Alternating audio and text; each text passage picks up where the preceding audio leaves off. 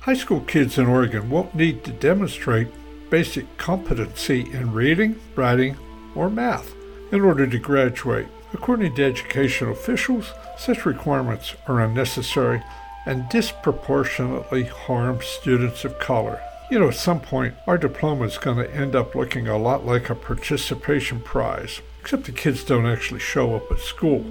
I see in New York, they have a thirty-six percent truancy rate, but it may be prejudiced to make them go to school and learn something, like a skill, or to read and write, or to function as a human being, or make a positive contribution.